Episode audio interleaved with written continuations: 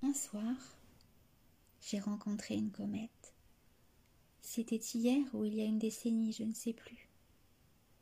C'était un île déguisé en étoile, portant en guise de prénom une promesse d'éternité et un sourire dessiné sans doute par le diable en personne.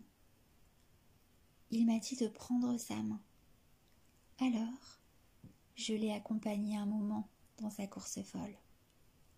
Mais il a suivi son destin de comète pour partir vers d'autres cieux.